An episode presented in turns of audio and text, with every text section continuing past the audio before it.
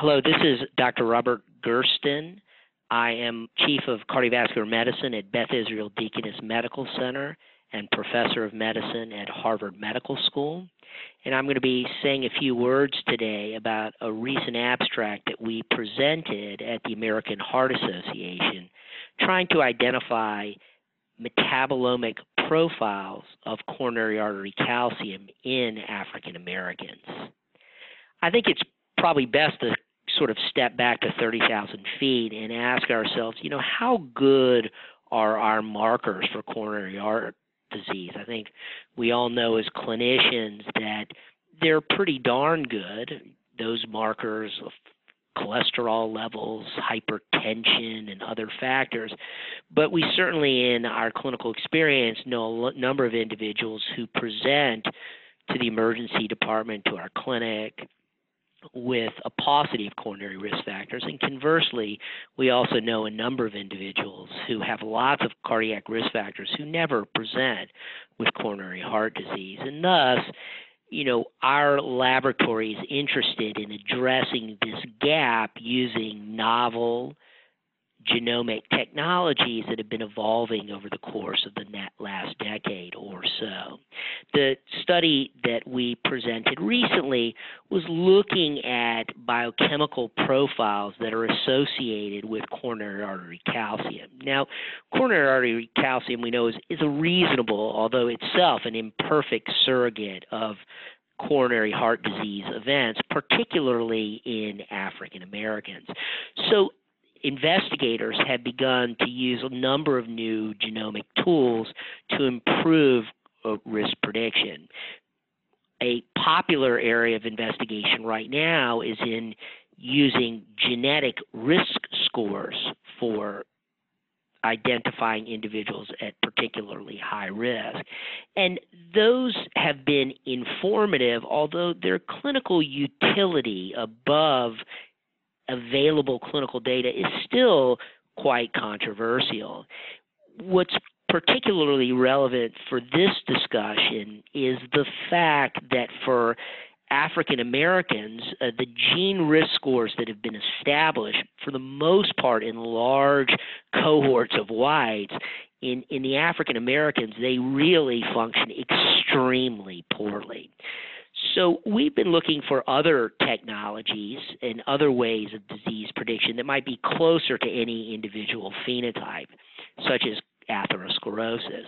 Genes make RNA transcripts, transcripts make proteins, proteins that are enzymes make metabolites, and we postulate that because metabolites are downstream of, of the aforementioned factors, they're really closer to any given phenotype. So we've been working on technologies mostly based in mass spectrometry that can now assay about 500 or 1,000 known compounds in your blood in the hopes of identifying novel risk factors. And we've applied these to large cohort studies that have been around for many years and have served as a rich resource for the academic community.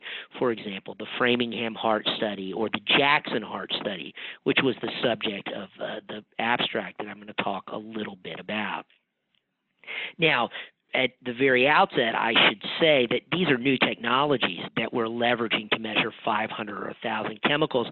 And we're even at an earlier stage than we are with human genomics, such that making too many conclusions about race differences is fraught with problems at, at presently, although it's a key area for future in, investigation.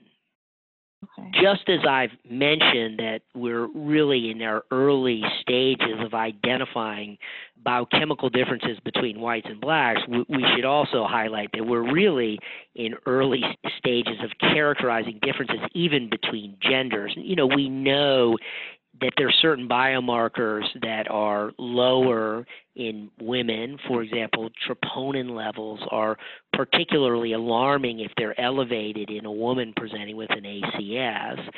But in terms of globally characterizing all the compounds that are in the blood or stream, you know, we're we're still quite early in in that uh, arena. So we looked in the Jackson Heart Study, which is a prospective uh, cohort and we did it to start off with a nested case control analysis performing metabolite profiling using liquid chromatography and mass spectrometry, where we measured about 400 circulating metabolites in about 1,200 individuals. And the first analysis was to look at models to assess for incident coronary heart disease and also to look at individuals with low and high CAC scores. And there were a number of metabolites that were associated with coronary artery calcium and, and, a smaller number that were associated with coronary artery outcomes. Obviously, the number of outcomes in the cohort was relatively modest compared to the uh, measurement of a continuous variable like coronary artery calcium. There was one metabolite in particular that was significantly associated with coronary heart disease in the fully adjusted model. That was sphingosine, which was associated with uh, protection from atherosclerosis. It was also associated with protection from coronary artery calcium in this cohort as well. In terms of gender interactions, we're beginning to uh, study those as well. This particular metabolite seemed to uh, confer the similar signal in both men and women, though other metabolites that we're presently uh, studying seem to have uh, differential associations among the genders it's important to note when we look at metabolites that are associated with incident disease, we, of course, adjust for age and sex. But in these studies, we really want to make sure that we're adding information on top of these more readily attainable factors. So we adjust for things like body mass index, renal function, diabetes status, hypertension status, cholesterol levels, uh, smoking status, and other clinical factors. Again, underscoring that we want to try to add on top of what's well established, i.e., can we find new circulating factors that are orthogonal or uncorrelated with everything else that we know?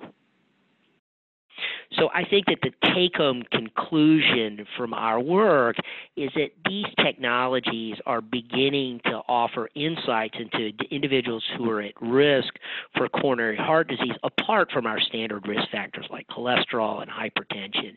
That said, there's a lot of work to be done because it really looks like there are striking differences between men and women when you look in aggregate at you know hundreds and hundreds of compounds in the blood and there also seem to be differences in between whites and blacks. When we look at our historical studies if you will uh, prior studies that we've engaged in in the framingham heart study.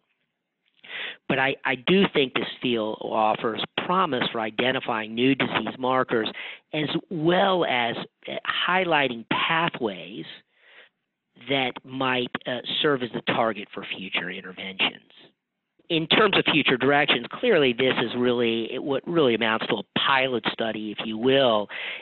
Clearly, the larger numbers of individuals need to be studied. In fact, if you look in the genetics world, the number of people who have undergone genome wide scans or genome sequencing of blacks versus whites is is far smaller. So we definitely need much larger heterogeneous cohorts in terms of whites and African Americans and Asians, et cetera.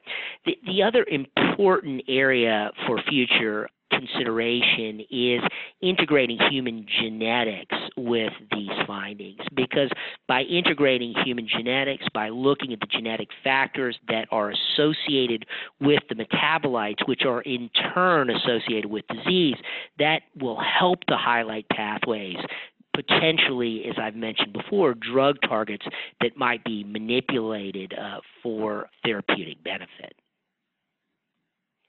So, thank you for the opportunity to share some information about some recent pilot studies and for listening to some of the new technologies that we're trying to leverage to identify new disease markers and new pathways. For additional information, I'd be delighted if you'd uh, click below uh, to find out what else we're up to. Thank you very much.